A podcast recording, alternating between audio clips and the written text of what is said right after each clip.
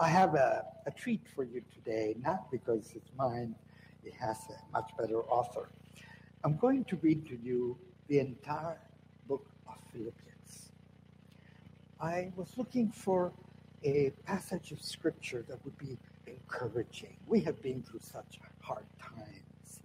We, our families, the church, the world, the entire society, we need comfort. We need love. We need a little pampering. And I think Paul, in his letter to the Philippians, one of his last letters uh, written from jail, from Rome, uh, before his trial, um, uh, wrote to them. And so I felt the Lord's permission to read you an entire letter. It takes about half an hour, and I'll add a few comments like now. Let's see what time it is. It's 11 30. Um, and uh, just let the word soak on your soul, on your mind. Um, be still and let the Lord speak to us through His Word. There's a couple points that come again and again, and that I want to announce you ahead of time so that you're looking for them in the reading. Um, I see so much love in Paul uh, for this church. This was his favorite church. Uh, it was a church that um, was the first European church ever uh, in Macedonia, Philippi. Um, and uh, it was a Roman colony, but the history doesn't really matter. What's relevant, I think, that I want to highlight to you is the love that oozes out of the apostle's heart because this church pursued him and financed him. Whatever he was, they sent him their offerings. And so he had a very special affection. Of course, they facilitated his ministry. I am a missionary, and JRCC, both as a church and uh, through its members, facilitates a ministry to all of Latin America. Uh, I am grateful to the Lord for you for this church. Um, and the other thing I would point out is that even in his sufferings, and he has suffered, you know, you know the history of Paul, uh, so many times in prison and beat up and left for dead and shipwreck, uh, and yet in all the sufferings, he rejoices because they redound to the glory of God. We have to have the right perspective with suffering. When we lose somebody, Diana and I buried our first pastor this past week. Um, and uh, he taught me to worship. He taught me, taught us so much. But, you know, he lived to the very last for the glory of God. So it's glorious to return to the earth such a person that the Lord um, kept throughout. Uh, and so he highlights the joy that he has even in the face of suffering. And then the third thing I want to um, entice you with to listen for in this reading is his exhortations to maturity. There are many here. I may have time to stop on one or two. Paul and Timothy, servants of Christ Jesus. To all the saints in Christ Jesus who are here in at Philippi, with the overseers and deacons, grace to you and peace from God our Father and the Lord Jesus Christ.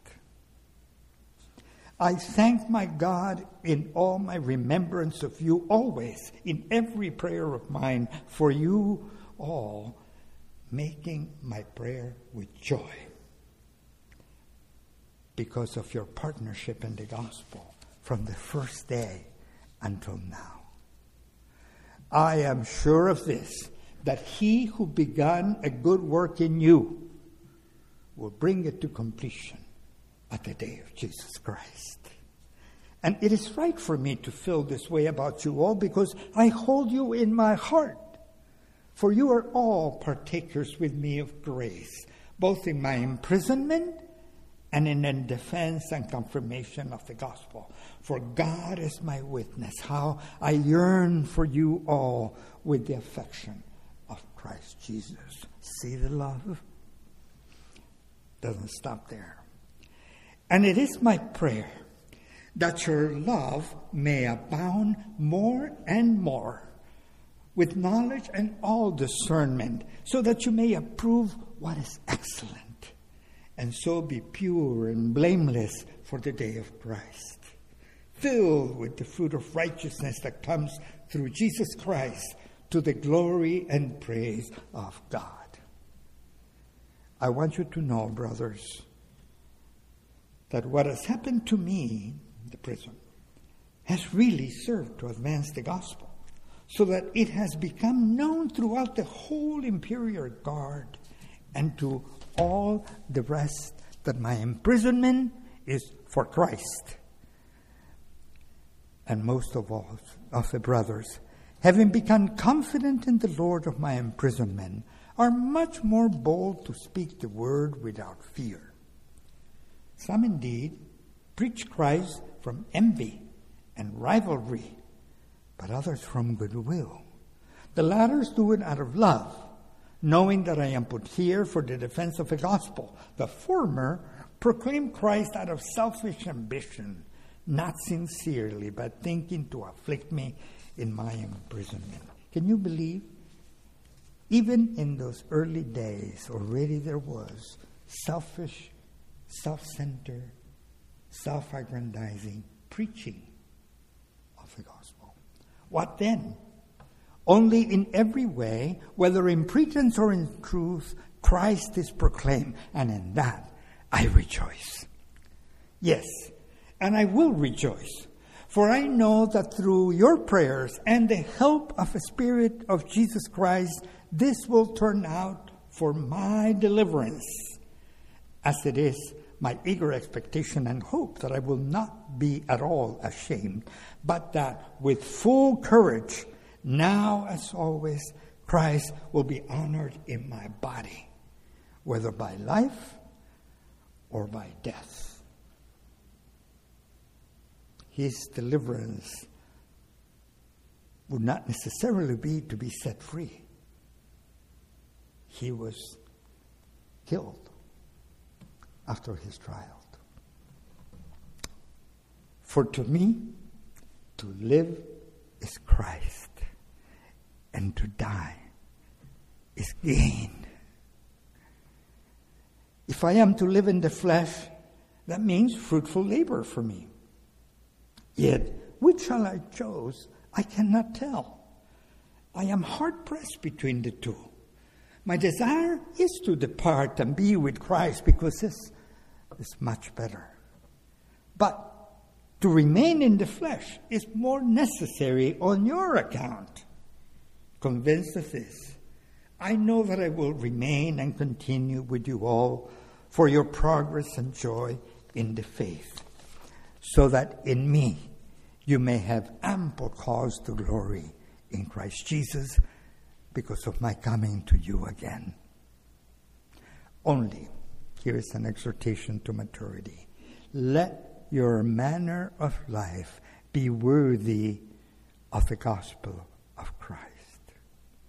So that whether I come and see you or I am absent, I may hear of you that you are standing firm in one spirit with one mind, striving side by side, shoulder to shoulder, for the faith of the gospel. And do not be frightened in anything by your opponents. This is a clear sign to them of their destruction, but of your salvation, and that from God. For it has been granted to you that for the sake of Christ you should not only believe in him, but also suffer for his sake. Engaged in the same conflict that you saw I had, and now hear that I still have. So, if there is any encouragement in Christ, any comfort from love, any participation in the Spirit, any affection and sympathy, complete my joy by being of the same mind, having the same love, being in full accord and of one mind. Do nothing from selfish ambition or conceit, but in humility count others more significant than yourselves. Let each of you look not only on his own interests, but also to the interests. I'm sorry, Diana. Interests.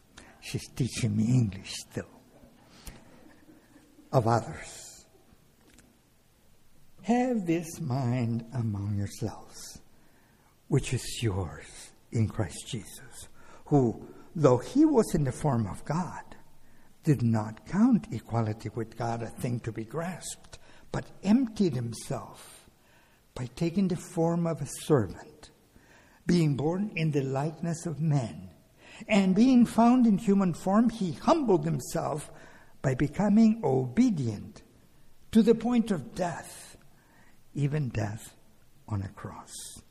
Therefore, God has highly exalted him and bestowed on him the name that is above every name, so that at the name of Jesus every knee should bow in heaven and on earth and under the earth, and every tongue confess that Jesus Christ is Lord to the glory of God the Father.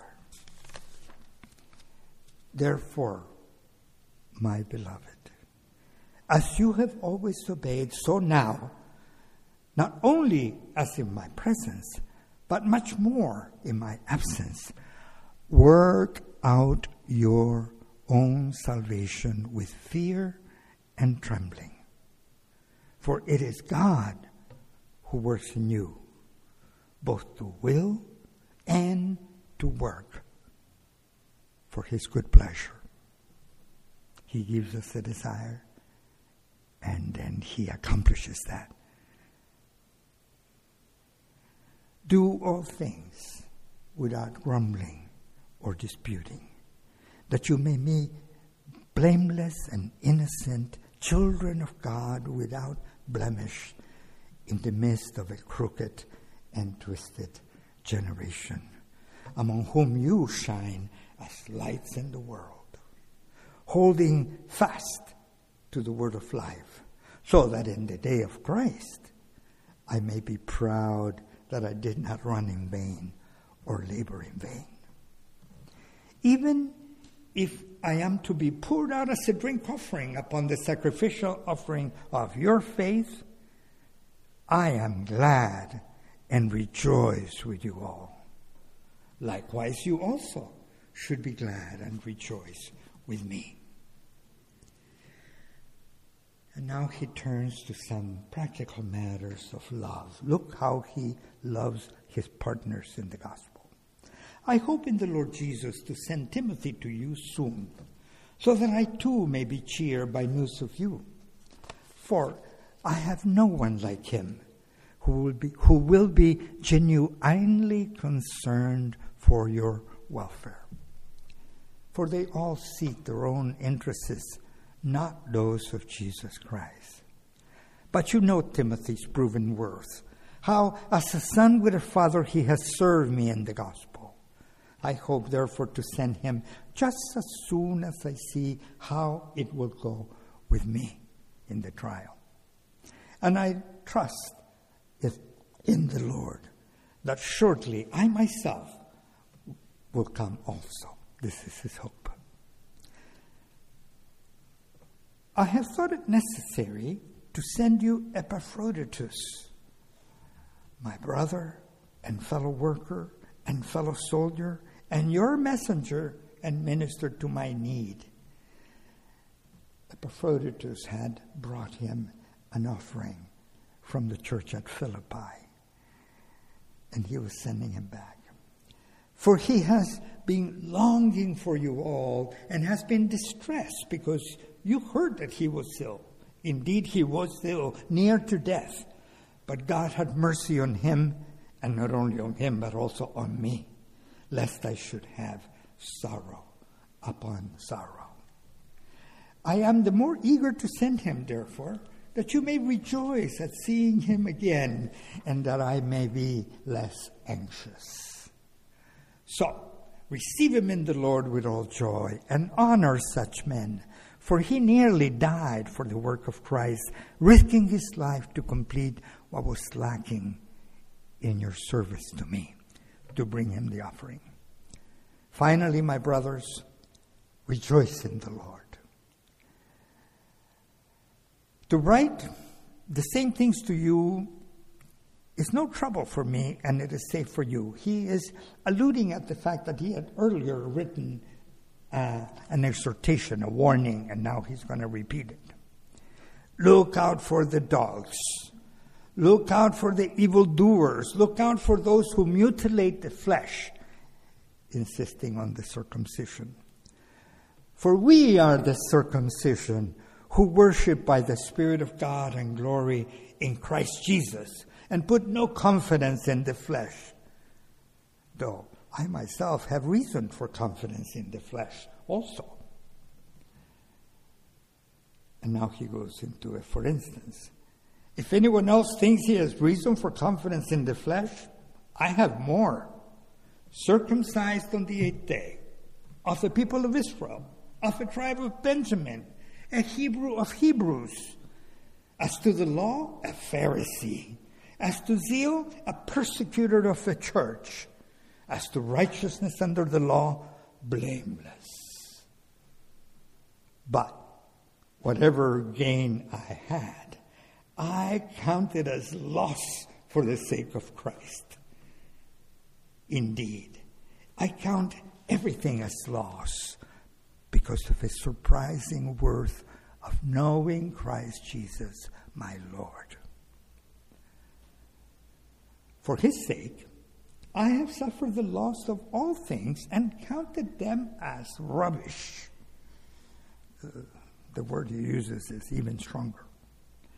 In order that I may gain Christ and be found in him not having any righteousness of my own that comes from the law, but that which comes through faith in Christ, the righteousness of God that depends on faith. This is the gospel.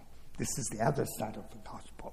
It's not only that we have been redeemed by his glorious sacrifice in the cross, is that we have no goodness in us, no righteousness. The only righteousness in the Christian is that perfect righteousness of Christ.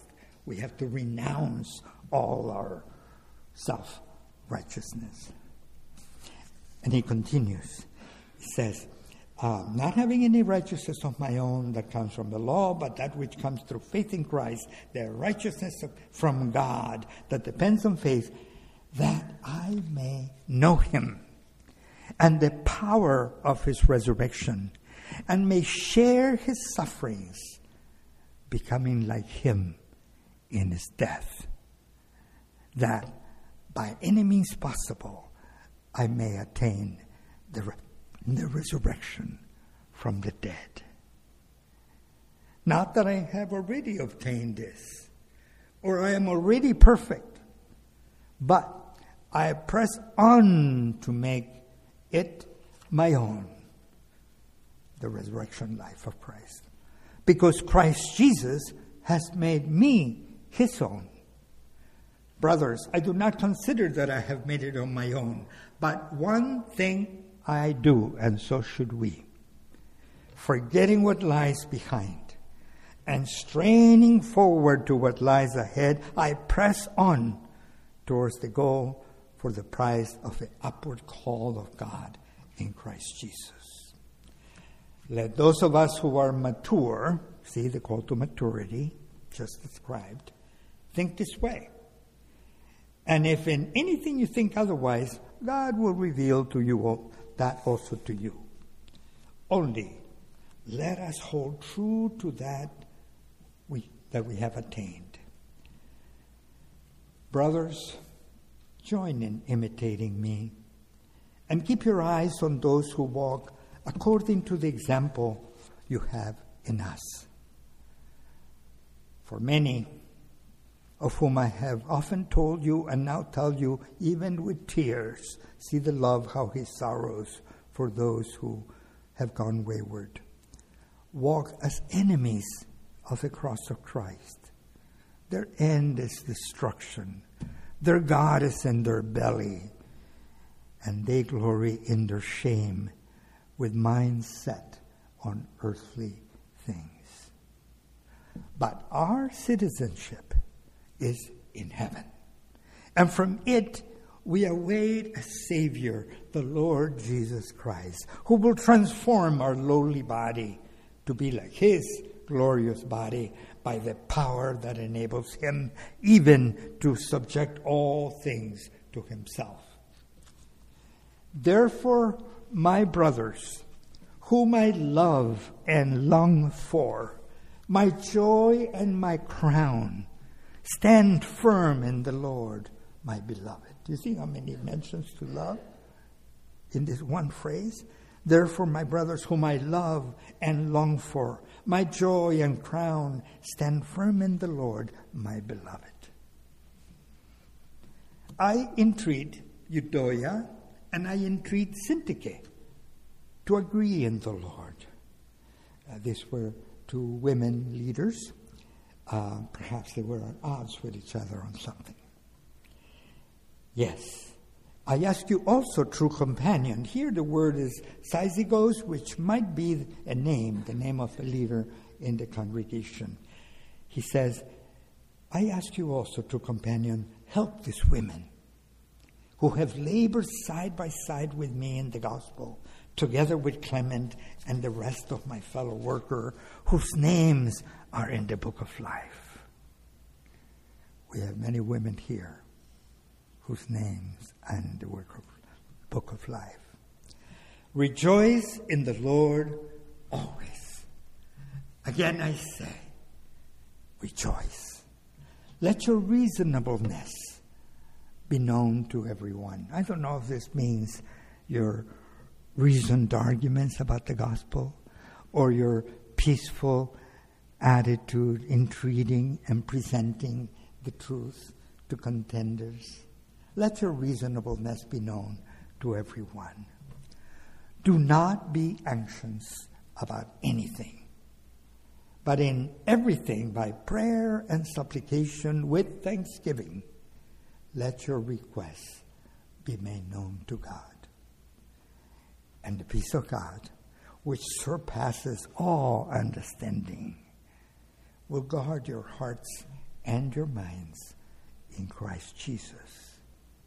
Finally, brothers, this is one of the favorite passages. Uh, all these things that I um, um, projected uh, are phrases that I think are really worthy of meditation, even memorization. Uh, finally, brothers, whatever is true, whatever is honorable, whatever is just, whatever is pure, whatever is lovely, whatever is commendable, if there is any excellence, if there is anything worthy of praise, think about these things. If we confront ourselves in this text and our TV watching, our social media, our gossip reading, which is everywhere, all around us. Whatever is honorable, whatever is just, whatever is pure, whatever is lovely, whatever is commendable, if it is any excellence, if there is anything worthy of praise, think on these things. What you have learned and received and heard and seen in me, Practice these things, and the God of peace will be with you. I rejoiced in the Lord greatly that now, at last, at length, you have re- re- revived your concern for me. You were indeed concerned for me, but you had no opportunity. Um, for a while, they hadn't been able to get him his uh, offerings that they collected for him. And so, um, I don't know if he was in solitary or isolation or how, uh, they were prevented, the church in Philippi. But now he's happy that they finally reconnected. And then he says, Not that I am speaking of being in need, for I have learned in whatever condition I am to be content. Quietness with contentment is great gain. I know how to be brought low, and I know how to abound. In any and every circumstance, I have learned the secret of facing plenty and hunger, abundance and need. I can do all things through Him who strengthens me. Yet it was kind of you to share my trouble. And you Philippians yourself know that in the beginning of the gospel, when I left Macedonia, no church entered into partnership with me in giving and receiving, except you only. Even in Thessalonica, you sent me help from my needs once again. Not that I seek the gift, but I seek the fruit that increases to your credit. I have received full payment and more I am well supplied, having received from Epaphroditus the gifts you sent, a fragrant offering, a sacrifice acceptable and pleasing to God. And my God will supply every need of yours according to his riches in glory in Christ Jesus. To our God and Father be glory forever and ever. Amen. Greet every saint in Christ Jesus. The brothers who are with me greet you. All the saints greet you, especially those of Caesar's household. This was a new church. The grace of the Lord Jesus Christ be with your spirit. Isn't this a wonderful, wonderful letter from Paul the Apostle? to the church, not only in Philippi, here too, for us. What riches! And you were able to see his heart, how much he loved them, how much he loved his companions and fellow workers, and how much he desires for us to love one another, to be of one mind to be of one heart. Our lives are busy. And we get distracted by so many things, pulled by so many things. Uh, it is a huge industry developed in the last centuries to make us desire more things advertisement.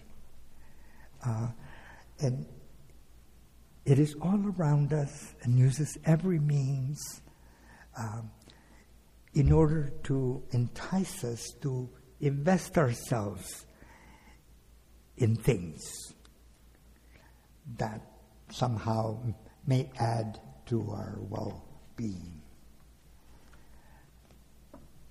But this is not the gospel the gospel fills us with contentment. We learn to be content. Uh, I taught, co-taught with somebody Friday who mortgaged his house twice in Argentina to feed 200 children. There's somebody who has learned contentment. Uh, I know some pastors who, during the pandemic, did not hide and protect themselves, but went out to tend to others. One of them, a great pastor, founder of dozens of churches, a leader, a big leader, not a, a little unknown guy. Uh, he caught COVID. He passed away gloriously. And I know the, the numbers hundreds of people, even in little countries, pastors, have passed away uh, because they pursued the sheep. Um, the gospel calls us to much higher things than we are in our flesh, in our nature, able to conceive. But Paul does so so tenderly, so lovingly, so gloriously in many of his beautiful phrases um, that we can receive the grace of God, the courage that he was alluding to. He had courage to submit to his ultimate sacrifice. He was beheaded in Rome. Um, that same courage is latent in us because it's the courage of Christ. It's not ours, it's not our flesh, that's not human nature. To march to the lions like the early Christians uh, in the Colosseum, and not just in the Colosseum, in many other Colosseums throughout the Roman Empire, uh, singing. Singing.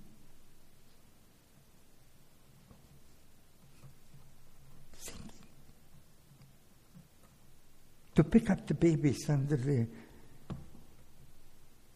bridges of Rome, abandoned by their mothers to be exposed, meaning to die of exposure, but really to be eaten by the dogs, the wild dogs of Rome at night and the Christian sending a, a detachment of deacons. It was a diaconate in the Church of the Catacombs to send deacons out to rescue the babies and bring them up in the catacombs. That takes courage. That takes the abundance that doesn't come from a really solid retirement plan or a bank account, but in the bank of heaven. Um, we have such great cloud of witnesses, examples for us. And we have such a beautiful, powerful, living word available to us that we should fill ourselves with the word. We should eat the word, as the apostle exhorts us, and make it ours and let it do its work in us unto eternity. Thank you. Let's pray.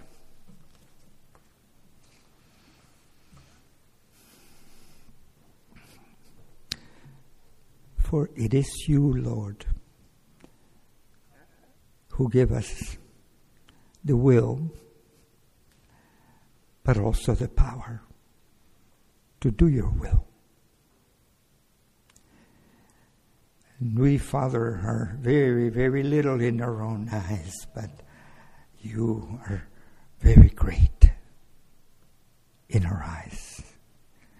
And so we come to you, great and loving Father, greatly loving Father, to supply our weakness, to remedy it to deposit in us that ineffable grace that we may live lives to you, Holy Father, and not just to ourselves. In Jesus' name, Amen.